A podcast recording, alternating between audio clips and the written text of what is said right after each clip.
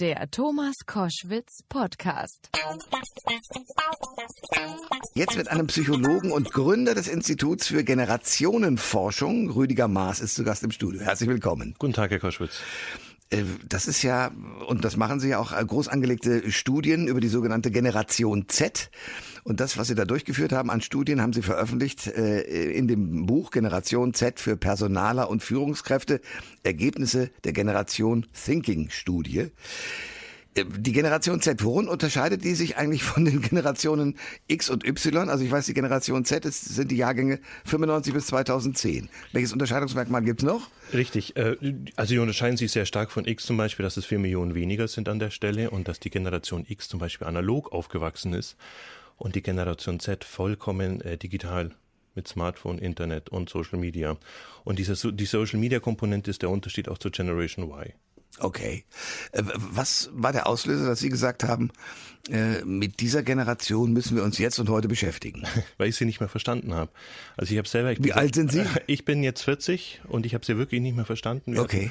Praktikanten aus der Generation Z, die von vornherein auf Augenhöhe mitsprechen wollten, die äh, ähm, nur Teilzeitpraktikum machen wollten, die die äh, schon gesättigt ankamen und ich verstand das nicht mehr und ich wollte es verstehen und als Psychologe hat man immer so diesen Forscherdrang und den dachte ich, man muss sich mal angehen, weil die ganzen Attribute, die ich so festgestellt habe, die haben nicht gepasst zu, zu den Millennials, zu Generation Y. Damals, als wir die Studie begonnen haben, gab es den Begriff Generation Z in der Form noch gar nicht. Und dann haben wir eben diese breite Studie gemacht, zweieinhalbtausend Jugendliche in der ganzen Bundesrepublik befragt. Und diese Ergebnisse haben wir mit äh, Studien verglichen, die vor 15 und 20, 30 Jahren gemacht worden sind, eben mit ähnlichen Fragen und festgestellt, dass da eine völlig andere Tendenz äh, dieser Jugendlichen vorhanden ist, wie das noch damals bei der Generation Y war. Wir sprechen über die verschiedenen Generationen.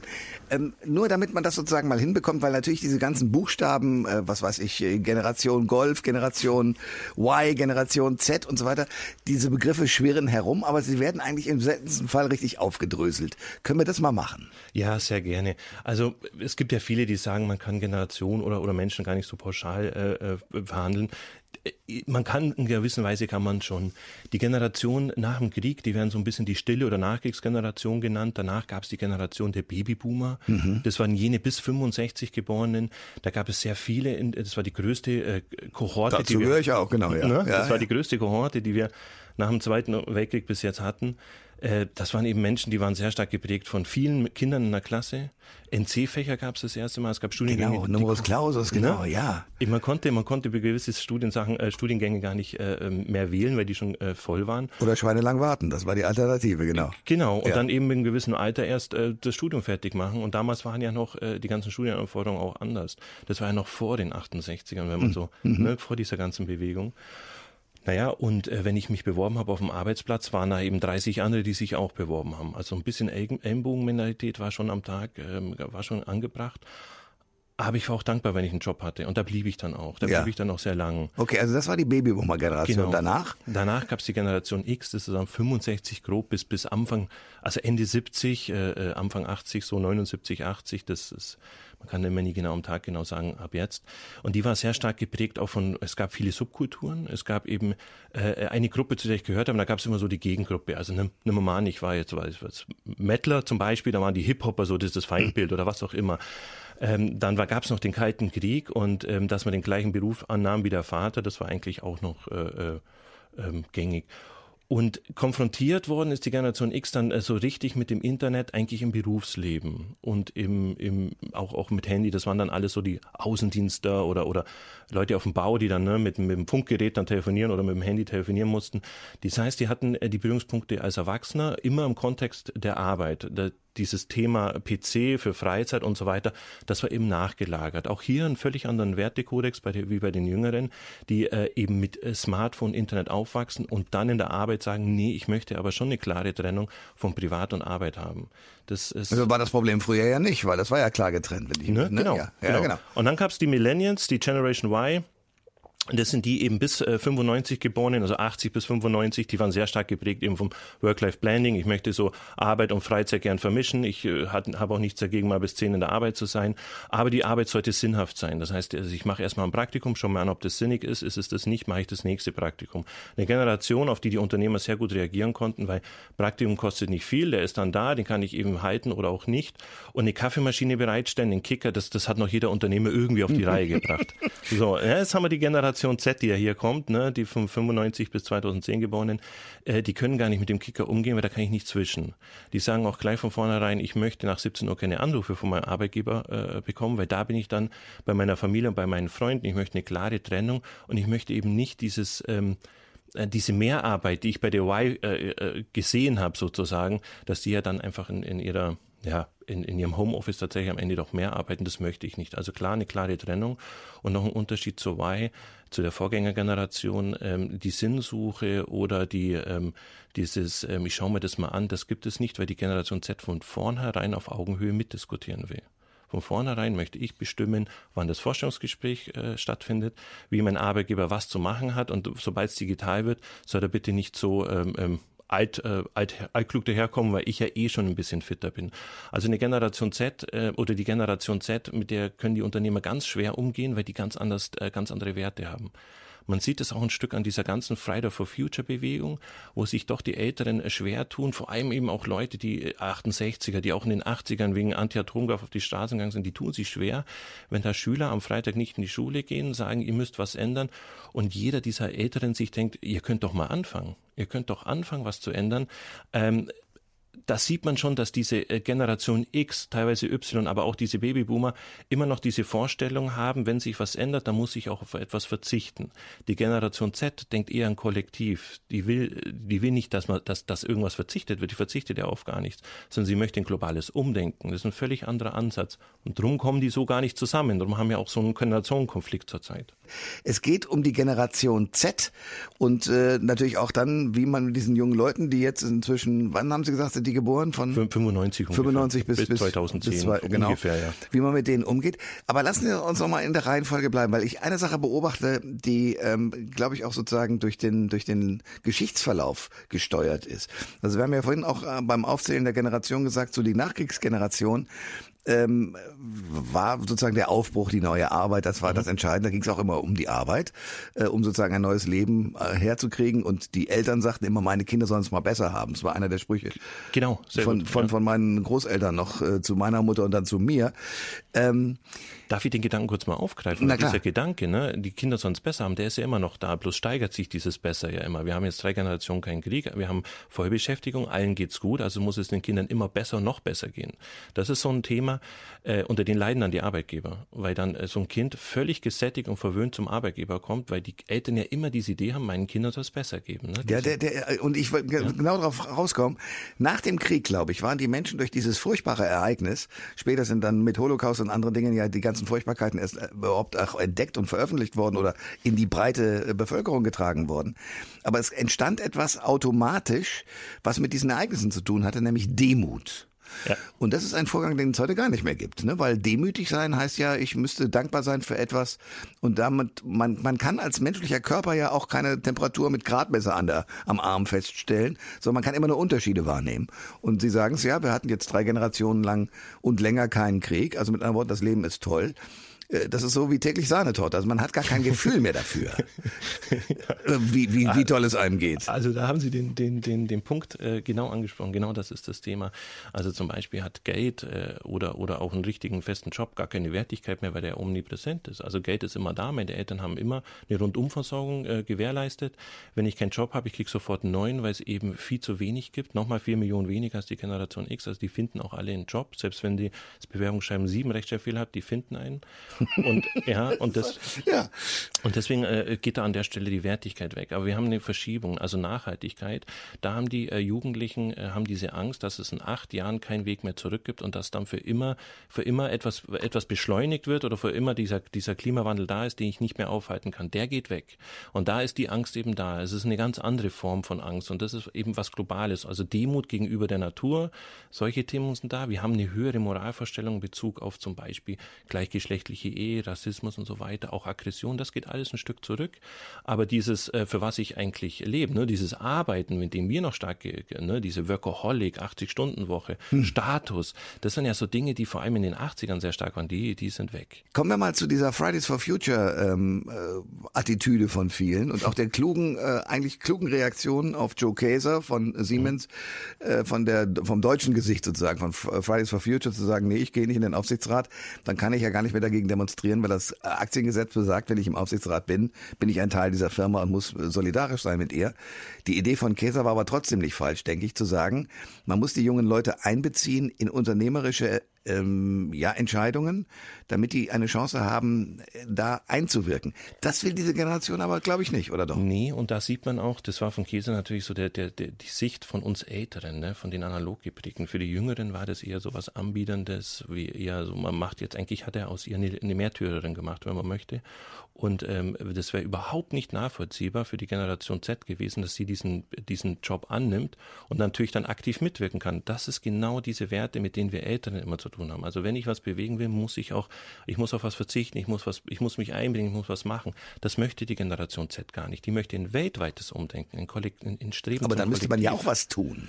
In, uns, in, unserer Logik, in unserer Logik. Natürlich sage ich auch, äh, bevor du auf Freitag auf die Straße gehst, du kannst ja zum Beispiel mal für, äh, auf Streamingdienste verzichten. Ein Prozent der weltweiten CO2-Ausschüttung geht allein auf Streamingdienste zurück. Und wenn ich mit den Jungen spreche und sage, verzichte doch mal auf Netflix und YouTube, sagen die, nee, möchte ich aber nicht.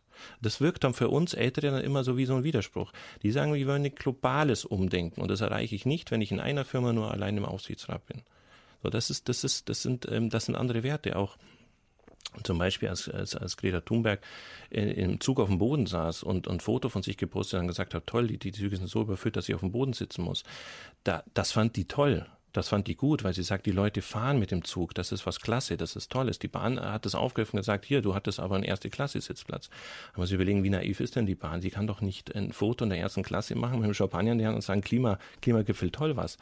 Ähm, da, da, da, da kommen eben verschiedene äh, Perspektiven aufeinander äh, und verschiedene St Verständnisse. Und wir müssen uns versuchen, und deswegen auch diese Generation Thinking Studie, wir müssen mich versuchen, auf die verschiedenen Generationen Logiken einzulassen, um eine Kommunikation aufzubauen, weil sonst sprechen wir alle aneinander vorbei vorbei. Und viele Ältere sagen mir, sie finden die Jungen zum Beispiel sehr empathielos gegenüber uns Älteren. Da, da gibt es Beleidigungen, da gibt es Vorwürfe, als hätten wir nie was dafür getan und als wären wir nicht schuld daran, dass es euch so gut geht. Deswegen gab es ja diesen, diesen Skandal mit, mit, der, mit der Oma, die im Hühnerstall fährt Von, und eine Umweltsau sei. Äh, genau, also da wurde aus, aus, aus, aus dem Lied, keine Oma hat sich vorher damit beschäftigt, ob sie jemals mit dem Motorrad im Hühnerstall fährt. Was schon genau lustig genug ne, wäre. Was ja. lustig ist, dass Satire nochmal eine Satire machen, ist ja eigentlich auch ein genialer äh, Schachzug, wenn man so möchte, aber viele Ältere haben sich angesprochen gefühlt und gesagt, das ist ja genau eben der Zeitgeist, dass die Jungen äh, so auf den Älteren äh, rumhacken und vor allem ganz interessant nicht auf den äh, der Elterngeneration, also meiner eigenen Eltern, sondern der Großeltern. Man überspringt, weil wir haben auch was, was wir Neokonventionalismus nennen. Die die äh, Eltern und die Kinder gleichen sich immer mehr an. Also die Eltern sind große Fans von den Kindern, die fahren die auch zu Friday for Future und holen die wieder ab. Das machen die Großeltern eben weniger. Und ähm, man passt sich an, also man hört oft die gleiche Musik, man hat oft den, den gleichen Style wie die Kinder und umgekehrt. Also die Eltern sind auch die Fans von ihren Kindern. Und ähm, deswegen würden die auch nie ihre eigenen Eltern angreifen. Die füttern sie ja auch und die pflegen sie ja auch, wenn man so möchte, sondern eher dann eben auf die Größeren. Also die Spanne geht weit auseinander. Und mit den Älteren, mit der Babyboomer wird halt eben sowas wie Trump assoziiert. Da werden eben diese Leute, die ja, die blockieren, die nicht vorwärts machen, die analog sind, damit werden die. Die weißen alten Männer, das ist wahrscheinlich so das Stichwort für diesen Vorgang. Das Buch heißt Generation Z für Personaler und Führungskräfte, Ergebnisse der Generation Thinking Studie. Das heißt, Sie wenden sich an Menschen, die andere Leute einstellen und diese junge Generation einstellen soll in Unternehmen. War das das Motiv? Genau, das war das Motiv, weil ähm, eben alle jammern auf Nachwuchskräftemangel und wenn man dann anschaut, wie sich die ähm, älteren Firmen ähm, bewerben oder darstellen, da denke ich mir dann immer so, haben die denn jemals die Jungen überhaupt gefragt? Haben die die mit ins Boot geholt? Auch wenn man so Werbetrailer sieht, auch von großen Firmen, die, die zahlen gar nicht auf diese Themen äh, der Generation Z ein. Und da rate ich auch allen äh, Unternehmern, wenn ihr euch ähm, interessant gestalten wollt, fragt doch einfach die Jungen selbst in eurem Unternehmen, was Gutes und was Schlechtes. Wie, wie nimmt man denn, also ich frage jetzt fast, als ob solche jungen Leute, und ich finde sie to total toll und habe also eigentlich keine Berührungsängste, aber wie tun wir mal so, als wäre es eine, eine Spezies, die wir von draußen betrachten. Ähm, wie nimmt man denn vernünftigerweise Kontakt auf und, und geht mit den Menschen so um, dass sie sagen, okay, ich verstehe dich? Nein, es ist interessant. Also viele denken dann, okay, jetzt mache ich mal eine Instagram-Kampagne, aber Instagram oder eben diese ganzen Social-Media-Kanäle, damit sind die Kinder ja groß geworden. Das hatten die schon als Kind. Das heißt, das ist was Privates, was, was, was, was ich in meinem privaten Umfeld habe und nicht in meinem beruflichen Kontext.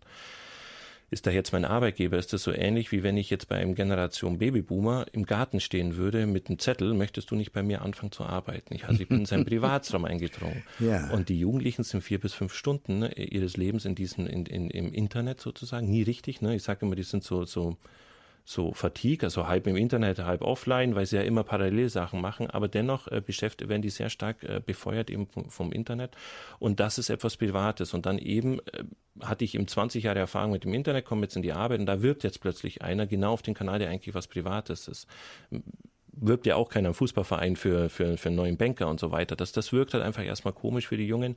Und äh, für die Älteren, die denken dann, oh, ich bin jetzt hip, weil ich nutze die Kanäle der Jungen. Und da clashen eben äh, Welten aufeinander. Facebook ist schon für die Alten. Ja, ganz interessant, weil wir gefragt haben, warum, warum gefällt euch Facebook nicht mehr? Bei der Generation Y war es noch so, weil die Angst hatten, dass man sie stalken kann, dass die Eltern so gar nicht mitbekommen, was ich, was ich so mache. Die Generation Z hat sehr wenig Geheimnisse vor ihren Eltern, sagt aber, die Eltern verlinken so peinliche Bilder, das ist mir eigentlich eher unangenehm. Ich tue den ganzen Tag schauen, dass ich mein, mein Social Media Portal sauber und Schönheit und dann kommen die Eltern mit so einem schlampigen Foto und verlinken mich, gehe ich erst lieber gar nicht rein.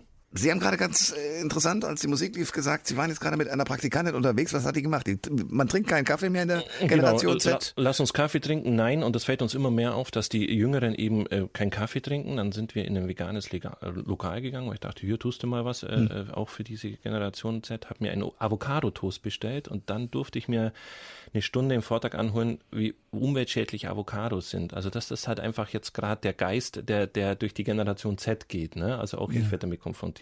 Auch interessant, wir machen eine Influencer-Studie, wenn man mit Influencern essen geht, die sind es gar nicht mehr gewohnt, selber zu zahlen. Man geht in die Lokale, für die sie bezahlt werden. Auch, auch dem Vorgang wirkt es sehr altertümlich, als ich nach einem Bewirtungsbeleg äh, gefragt habe. Also es sind ganz, spann ganz spannende äh, Themen, die aber, äh, muss ich sagen, für uns Ältere auch sehr oft an, wir stoßen an Grenzen dadurch. Ja, Sie haben am Anfang der Sendung gesagt, ich, ich habe diese Generation nicht mehr verstanden, deswegen fand ich es ganz spannend. Ich habe den Eindruck, äh, die sind, ich übertreibe jetzt bewusst, äh, ziemlich auf dem hohen Ross, weil sie glauben, es funktioniert alles. Und wir, wir beide, glaube ich, wissen, äh, viele dieser schönen Kanäle und sprudelnden Quellen, auch für Influencer, werden irgendwann versiegen. Spätestens, wenn eine neue, ein neues Schwein durchs Dorf getrieben wird. Das ist der Generation nicht so klar, oder doch? Ja, also die musste ja nie leiden die musste ja auf nie was verzichten. Wenn ich nochmal die Generation, äh, Einteilung von Anfang nehme, die Nachkriegsgeneration, äh, die, die, die hatte mal nichts. Ne? Da gab es einfach mal fünf, sechs Jahre gar nichts. Man musste äh, das Brot, wenn der Schimmel da war, musste ich abschneiden. Ich musste, ich konnte nichts wegschmeißen. wenn ich mir die Generation heute noch anschaue, die können heute noch Sachen nicht wegschmeißen. MHD wird nicht so berücksichtigt. Das geht noch eine Woche länger. So, da, in, in so einer Welt ist ja die Generation Z nie groß geworden. Die musste ja nie auf irgendwas verzichten. Also, dass ein Kind heute fünf Adventkalender hat, ist völlig normal. die Industrie freut sich, die Dinger herstellt. Hei, hei, hei. Aber ist das äh, tatsächlich durch alle gesellschaftlichen Schichten gleich so oder haben Sie nur eine bestimmte, sagen wir mal, intellektuellere Gruppe befragen können? Nee, wir haben sogar Flüchtlinge mitbefragt in unserer, in unserer Studie. Also Und selbst da heißt es, ich habe da kein Interesse dran zu arbeiten? Nee, die, die, nein, nein, nein, die haben schon Interesse zu arbeiten, die sind sich ganz sicher, dass sie einen Arbeitsplatz bekommen, auch, auch die, die sogenannten Flüchtlinge waren, waren sich dessen auch bewusst, aber nach meinen Bedingungen, und das ist das, wo, wo wir denken, dass das wirkt äh, vom Hohen Ross, es ist so ein bisschen ähm, auf Augenhöhe, wollen die von Anfang an mitdiskutieren. Äh, hätten wir uns vielleicht auch gewünscht, dass wir das hätten machen dürfen. Wir hatten aber keinen Konterpart. Wenn ich jetzt äh, eine Lehre gemacht habe und die war unangenehm, hätten meine Eltern noch gesagt, du Jung, Lehrer sind keine Herrenjahre, da muss man durch. Ich musste auch Praktika machen, etc. Und da sagen die Jungen, nee, also wenn, wenn mir es nicht gefällt, dann gehe ich einfach weiter, gehe ich woanders hin. Und das wirkt für uns erstmal sehr, ne, das wirkt für uns erstmal verdammt. Wir sagen, wo nimmst du dir das Recht raus? Du kennst meine Firma noch gar nicht, du warst erst zwei Monate und jetzt willst du schon weiter. Und äh, aus der Perspektive der Jungen ist es eben so, der Jungen und Mädchen oder der äh, Jugendlichen.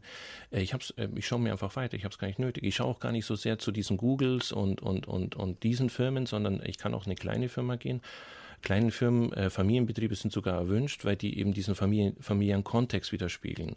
In unserer Studie war ganz interessant, äh, über 80 Prozent fordern eine angenehme Arbeitsatmosphäre in ihrem Arbeitsalltag. Das ist für die das Allerwichtigste. Und wenn die das nicht von vornherein merken, und das merken die schon beim Vorstellungsgespräch, ob das vorhanden ist, dann sagen die auch ab, auch kurzfristig. Die lassen sich alle Optionen offen. Also man sagt bei ganz vielen Firmen zu, man geht zu vielen Forschungsgesprächen, jetzt mal überspitzt, und sagt dann nur kurz vorher ab, wenn überhaupt. Und das stößt auch bei den Älteren auf, auf eine komplette ähm, ähm, Unverständnis, auch wo die sagen, das ist ja unhöflich, das ist ja, ähm, wo sind wir denn?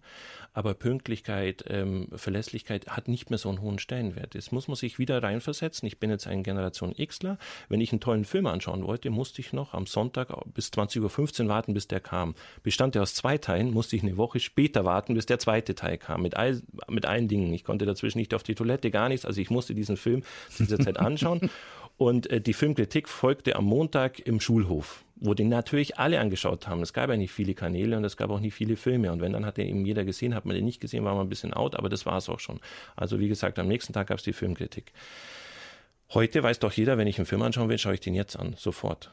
So, und die Kritiken schaue ich mir auch sofort an. Ich schaue mir die Bewertungs äh, Bewertungsstudien äh, einfach dazu an und hat ja zu wenig Bewertung, schaue mir den erst gar nicht an.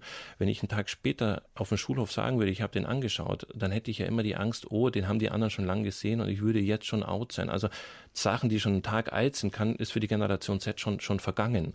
Das muss man sich mal vorstellen, was das für ein Druck ist, was das für ein Druck ist, auch auf ähm, ständig auf sozialen Medien auch immer, immer aktuell zu sein. Ich wach auf, der erste Griff ist der Griff ins Handy und sehe schon, ich habe vier Nachrichten verpasst, habe das verpasst, das verpasst, das verpasst und bin schon von vornherein eben mit dieser, mit dieser Geschwindigkeit konfrontiert den ganzen Tag. Ungefähr 300 Mal öffnet so ein Jugendlicher am Tag sein Handy, sein Smartphone und hat dann bis zu 400 Nachrichten gelesen, gesehen, äh, ähm, musste sich durch die durch Werbung äh, kämpfen, die er nicht sehen wollte, weil die ja immer dabei ist. Ne? Alles, was im Internet umsonst ist, da bin ich ja das Produkt. Also werden die ja auch sehr stark befeuert mit Werbung. Also die werden im Digitalen sehr, sehr ähm, schnell, also sehr affin. Da, da können diese unglaublich gut äh, agieren. Analog sind die da äh, fast das Gegenteil. Und das wundert übrigens auch viele Arbeitgeber, wo man sagt, der, der kann sehr, sehr viel, was digital ist, aber nur am Handy. Beim, beim Computer irgendwie Excel, PowerPoint, da hört schon ein bisschen auf. Aber sollte der mal wirklich was Analoges machen, dann hole ich den so weit ab, das wundert mich, weil der ja von vornherein auf Augenhöhe mitdiskutieren möchte. Und das sind eben so diese Diskrepanzen. Wir sehen immer das ganzheitliche Bild, aber wir müssen das so ein Stück differenzieren in digital und analog. Für die analoge Welt zu Hause sind ja die Eltern da in der Regel. Wir reden über die Generation Z, also den Jahrgang von 1995 bis 2010.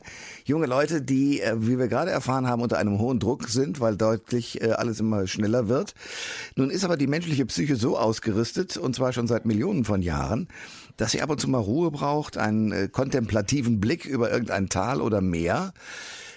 Hat die Generation Z überhaupt Zeit für sowas? Nee, nimmt sie sich auch nicht. das ist genau der, ein ganz, ganz wichtiger Punkt, den Sie auch ansprechen. Und das macht mir auch als Psychologe große Sorgen. Also wir haben einen Anstieg an Depressionen, also an affektiven Störungen an der Stelle.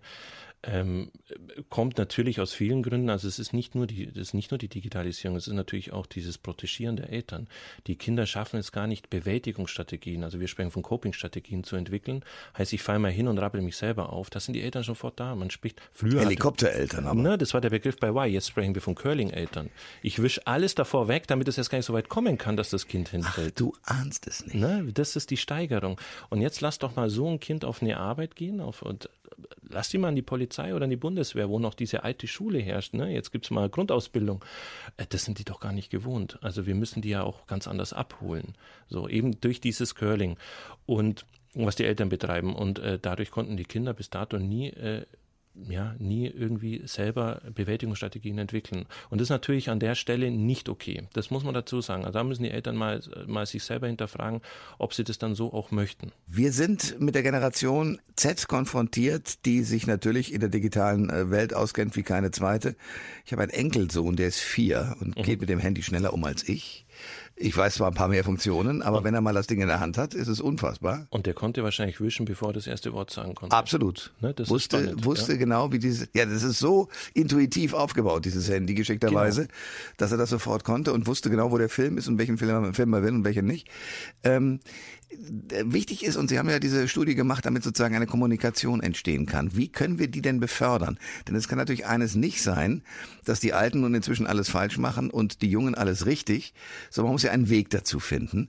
Äh, was ich im Übrigen, das ist noch eine zweite, ein zweiter Komplex sozusagen in derselben Frage, beobachte, ist, früher waren die Eltern irgendwann mal peinlich und man musste sich von denen richtig absetzen. Also in unserer Generation war das, glaube ich, noch so. Äh, Wenn man jetzt Fans als Eltern hat, wird schwierig. Genau ein Riesenthema. Das ist eben dieser Neokonventionalismus. Also früher, also ich habe Musik gehört, die meine Eltern nicht gehört haben und das war auch gut so und ähm, und umgekehrt. Ich habe auch nicht die Musik meiner Eltern gehört und natürlich waren Eltern dann eher ähm, Abgrenzungsobjekte. Also man fand auch nicht gut, was die Eltern machten. Man hat auch die Pubertät ausgelebt. Man hat ja bewusst Frisuren und Kleidung getragen, die die, die Eltern nicht gut fanden. Ähm, heute gehen die zusammen shoppen, heute kaufen die zusammen ein. Die Eltern sind auch, muss ich sagen, auch beleidigt, wenn die Kinder nicht die besten Freunde sind. Die, die Eltern sind ja die, von denen das ausgeht. Die Eltern, äh, mir haben Eltern gesagt in, in Workshops, die wir halten, naja, mein Kind kam mit 13 jetzt nochmal zu uns ins Schlafzimmer und da habe ich erstmal gemerkt, wie, wie ich das vermisst habe, dass der nicht mehr bei uns im Bett schläft. Das sind einfach, ne, das sind ah, Aus, ja, ja, ja, Auswüchse. Ich ja. war ähm, im, Workshop für Unternehmern, da sagt mir ein Unternehmer, Herr Maas, ich sehe das nicht so, mein Sohn ist sehr selbstständig, der macht nämlich gerade eine Weltreise. Und dann sage ich, wo ist er denn gerade? Und dann konnte mir der genau das aufzählen. Und sage ich, woher wissen Sie das? Naja, ich habe die ganzen Flüge für ihn gebucht. Da sage ich gefragt, warum? Ich will ihn ja überall besuchen. So, und am besten noch die, die, die, die Wäsche mitnehmen und wieder waschen. Das ist für mich nicht selbstständig. Also das, nee, ist, natürlich genau, nicht. das ist genau das Gegenteil. Aber da muss man dann äh, e, eben äh, immer aufpassen. Und da war mein Rat an die Eltern, die Kinder haben oft gute Freunde in ihrer, in ihrer Altersklasse, aber die haben eben nur einen Elternteil. Und das sollten man auch in dem Fall wahrnehmen spannender Vorgang, wie reden wir miteinander? Das ist überhaupt ein wichtiges Thema, sonst wir, wir beobachten, dass viele Menschen, die nicht miteinander reden, bis zum Krieg äh, in der Auseinandersetzung gehen. In einer eigenen Gesellschaft, also hier in Deutschland beispielsweise, wäre es ganz geschickt, wenn sowohl die Älteren als auch die Jüngeren sich einig wären, was mit diesem tollen Land alles passieren kann. Das ist nicht so, zumal natürlich die Generation Z auch viel globaler unterwegs ist, die die ganzen technischen Möglichkeiten, die Reisemöglichkeiten und so weiter. Kindheit auf an äh, schon vernetzt an der Stelle. Nach dem Motto, ich kann in die Sonne fliegen. Ich war vor kurzem beim Hautarzt Aha. und der sagte mir, ja, mit der Krebsvorsorge gucken wir jetzt inzwischen, dass wir bei 25-Jährigen bis 20-Jährigen anfangen.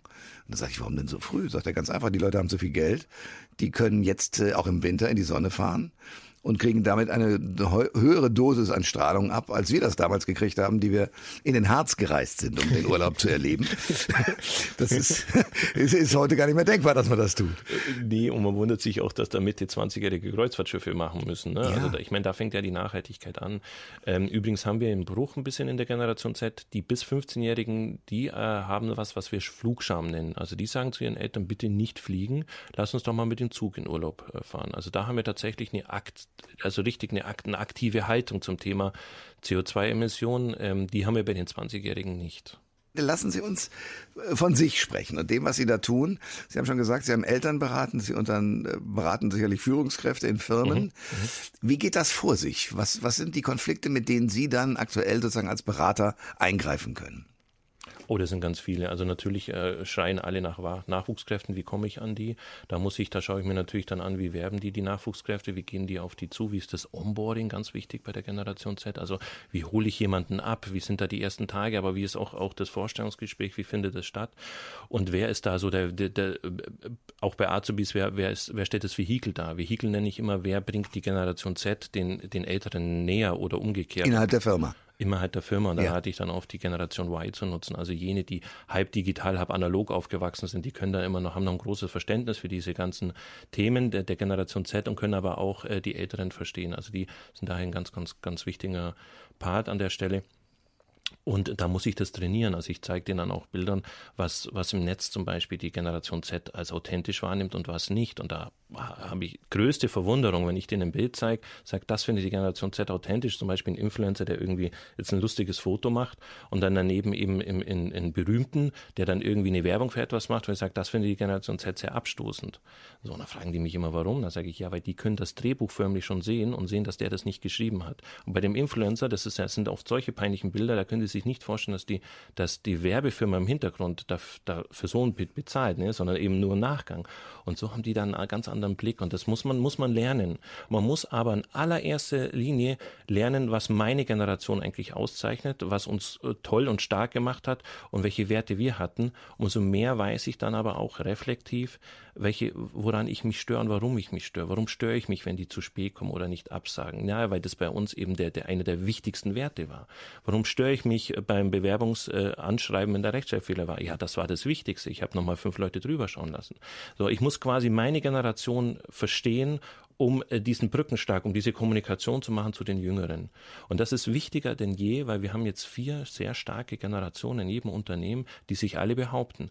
Ähm, in den Führungskräften, also in den Führungsebenen haben wir immer noch sehr stark die, die Xler und, und die Babyboomer, die da nicht loslassen. Auch so ein Gedanke von diesen Älteren, ich bin unersetzbar, ich kann nicht loslassen, also mich kann keiner vertreten, ich bin, un, un, ja, ich bin unvertretbar, ich kann 80 Stunden arbeiten und diese ganzen Dinge. Und die hört sich so ein Junge an und sagt, das ist doch alles Unsinn, das macht doch gar keinen Sinn. So, und da muss ich einfach, warum, warum sind wir so? Warum sind wir statusgetrieben und Jüngere nicht? Da gibt es ganz, ganz viel Verständnis. Und das schaffe ich in erster Linie erstmal, wenn ich mich selber verstehe und meine Generation und wie ich aufgewachsen bin. Ich glaube, ein Stichwort äh, aus dem, was ich bis jetzt von Ihnen gelernt habe, ist Authentizität. Ich das Unwort des Jahres in Österreich übrigens 2017, ganz spannend, habe ich mal äh, recherchiert. Und erstaunlich, weil ich dieses Wort aus einem Grund, den ich äh, persönlich verbinden kann, sehr wichtig finde. Mein bester Freund ist Chef eines sehr jungen Senders. Er selber ist aber, ja, kurz unter den 60 wird jetzt beleidigt sein, weil er ein paar 50 ist, aber ja. So, und der hat mit sehr jungen Leuten, ich sage mal 15 an aufwärts zu tun. Versteht vieles von denen nicht, aber die lieben den. Der war früher gut auch mal in der Rockszene unterwegs, ist tätowiert von oben bis unten, kann aber, wenn er im Anzug rumläuft, sieht man keine Tätowierung mehr. Diesen Kerl lieben die ganz Jungen, weil er authentisch ist. Richtig, richtig. Aber der ist natürlich eine komplett andere Generation als die Leute, die da bei ihm im Sender rumspringen. Und da, da, sprechen Sie ein ganz, ganz wichtiges Thema an. Also die, diese Authentizität, authentisch zu sein, ist für die Generation Z so wichtig wie bei einer Generation davor. Aber ist es nicht überhaupt wichtig? Also mir kommen diese ganzen Chefdarsteller in der Generation davor, gehen mir wahnsinnig auf den Zwirn, weil sie es nicht authentisch hinkriegen. Denke ich, ist interessanterweise alles, was die Z anspricht, ist ja nicht verkehrt. Das ist ja nicht von, von Außerirdischen angetragen, sondern das sind ja Dinge, die wir uns auch gern gewünscht hätten, aber nicht hatten. Ich will mal ein Beispiel nennen. Wenn wir uns früher beworben haben, haben, dann gab es eine Annonce, wo steht bitte äh, 25, äh, also am liebsten jung, man durfte damals noch alles nennen, männlich, ähm, ähm, Führungserfahrung, aber fünf Sprachen und Auslandserfahrung und abgeschlossenes Studium mit, äh, mit Doktortitel. wir haben solche Utopien akzeptiert, weil wir wussten, wir bewerben uns dennoch, das wird schon irgendwie klappen und das ist aber nicht authentisch. Also wir haben solche Dinge dann auch oft, oft mal so ein bisschen ausgeklammert. Oder wenn, wenn wir dann wussten, jetzt, jetzt macht da einer Werbung für etwas, wo er nicht dahinter steht, das haben wir irgendwie akzeptiert. Oder wenn Vorgesetzter sagt, er freut sich, dass, dass, dass, dass seine Mannschaft da ist und, und man sieht, dass es sich nicht freut. Solche Sachen haben wir einfach akzeptiert, weil wir ständig so damit konfrontiert worden sind. Und die Generation Z akzeptiert sowas nicht. Die sagt, wenn du es nicht bist, dann lass es sein. Deswegen auch mein Tipp, nicht künstlich versuchen, jung zu bleiben. Bleiben Sie in Ihrer Rolle, in der Sie sind. Also lernen Sie sich selber kennen und dann bleiben Sie authentisch und dann werden sie auch so wahrgenommen. Und auch diese Authentizität strahlt sich auch sehr stark im Netz aus. Also auch im Netz werden ja nur authentische Beiträge geliked oder nicht geliked. Ne? Also das ist ja für uns dann immer so schwer. Also die wollen ja gar nicht dieses Hochglanz und so weiter, sondern eben diese Authentizität, genau was sie ansprechen. Und dann kann ich mir sehr gut vorstellen, bei äh, diesem Rocker, dass der gut ankommt. Und es wird auch akzeptiert, dass er andere Musik hört. Das, das wird alles akzeptiert, solange er in sich schlüssig ist und auf die Jungen dann quasi auch mit, mit einem offenen Visier, ne? Auf, auf die zugeht. Damit sind wir bei der letzten, aber wichtigsten Frage, nämlich, dass auch diese Generation den Sinn des Lebens sucht und worin findet. Haha, das ist natürlich ganz schwer. Was ist der Sinn des Lebens? Ne? Das, das ja, für uns war es ja offenbar Arbeit, Karriere. Wir wollen äh, ein erfülltes Leben haben. Ein Reihenhäuschen wäre ja nicht schlecht. Oder ich übertreibe natürlich. Ja, das stimmt. Und dann hatten wir es und haben weitergesucht an, ne, an der Stelle. Also in wer, Büchern, in schlauen Kommentaren bei Philosophen, ja. Ja, zum Beispiel, ja, zum Beispiel. Es ist natürlich interessant, nimm mal an, wir würden die, diesen, den Klimawandel schaffen, wo dann der Sinn der Generation Z wäre, ob der sich auflösen würde und so weiter und so fort. Also der Sinn ist auf jeden Fall äh, hinstrebendes Kollektiv. Wir waren noch sehr individuell geprägt. Also wenn wir was machten, wir wollten uns ein bisschen abgrenzen. Also ich wollte nicht unbedingt die gleichen Kleider tragen wie die anderen. Ich bin in Secondhand gegangen, nicht wegen Nachhaltigkeit, sondern da habe ich was gefunden, was niemand hatte. Cool. Ich konnte, ne, ich konnte was anziehen, einen langen Ledermantel zum Beispiel oder was auch immer, den niemand hatte. Und heute gehen die dahin, weil es eben, äh, weil es gerade in ist, äh, Nachhaltigkeit zu tragen, aber nicht, weil ich es möchte. Es ist aber auch komischerweise in, gleichzeitig Markenkleidung zu tragen. Ne, das sind einfach Widersprüche, wo wir, ne, aber es sind ja auch junge Menschen. Also wie, wir, das ist passiert ja ganz oft, dass wir die immer auf unser Erwachsenensniveau heben, weil die uns ja immer angreifen und ähm, äh, erwarten dann gleichzeitig auch dieses Reflexionsniveau, das sie einfach noch gar nicht haben können. Also wir müssen uns da auch entscheiden. Also es sind junge Menschen, die sich über bestimmte Gedanken, äh, Dinge Gedanken machen, aber eben sehr stark im Kollektiv. Nicht jeder, der äh, zur Friday for Future Bewegung geht, weiß wirklich, was er da macht, sondern es, es ist einfach Teil der Kohorte, da mitzumachen. Ne? Spannendes Thema, spannender Gesprächspartner Rüdiger Maas, der das Buch äh, mitveröffentlicht hat. Generation Z für Personaler und Führungskräfte. Ergebnis der Generation Thinking Studie. Herr Maas, ich danke Ihnen sehr für dieses spannende Gespräch. Vielen Dank, hat sehr viel Spaß gemacht. Alle Informationen zur Sendung gibt es online auf thomas-koschwitz.de.